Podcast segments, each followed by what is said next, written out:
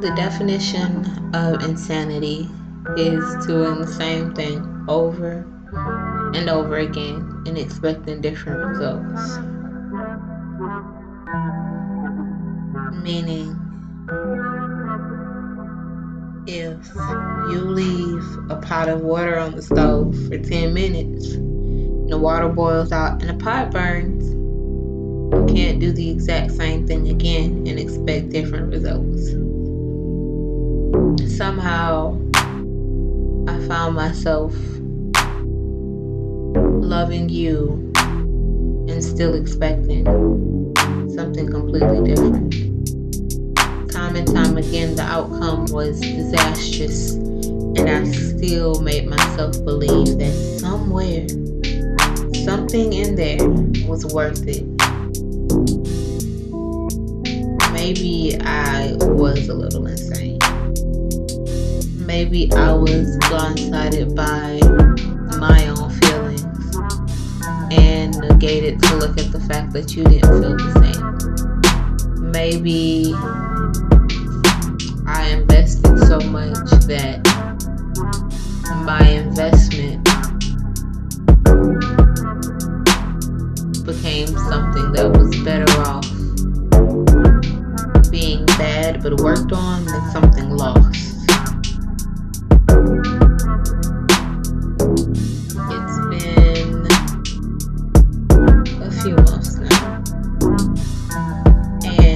like every day I look back and find something new. Hell, honestly, it's been a few years. And every single past one of you has opened my eyes in a way that I think I really, really needed, but negated to see at the time. I spent so long moping and being sad about fact that it didn't work out, to the fact that I was hurt. And I negated so much.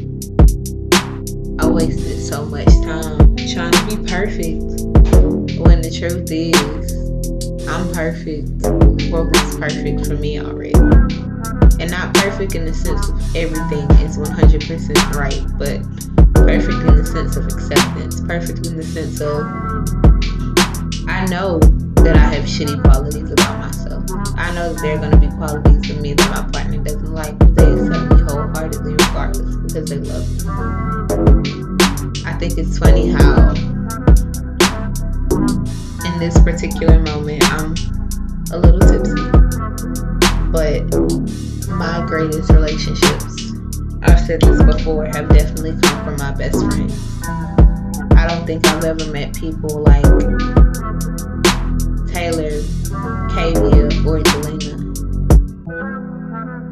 that are so open to accepting everything that you are, regardless of of whether they agree with it, regardless of whether it aligns with, you know, their moral beliefs. They're so loving. They're so giving. And if I can manifest that type of love within my friendships, I know it exists for me romantically. It's crazy how you can look back and be like, damn, I was really stupid. Or not even stupid. I won't say stupid. I was young.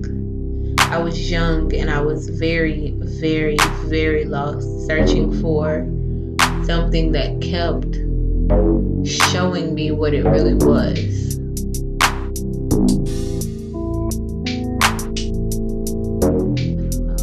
I'm 22 now, and the year 2019 is about to come to an end, and I've gotten to a point where I feel like 2020 is everybody says the next year is their year, but I don't feel like it's my year just because I feel like blessings are really in store for me. And I know blessings are in store for a lot of y'all as well. But in this particular moment,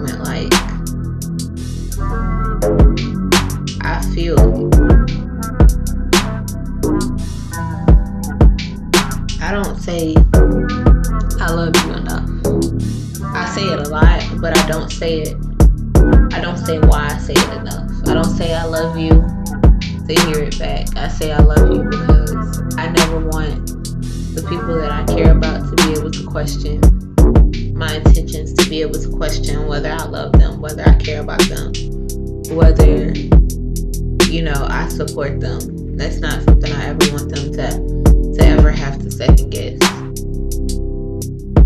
I say I love you that I say it to matter to me. And it may not be every day. It may not be every other day.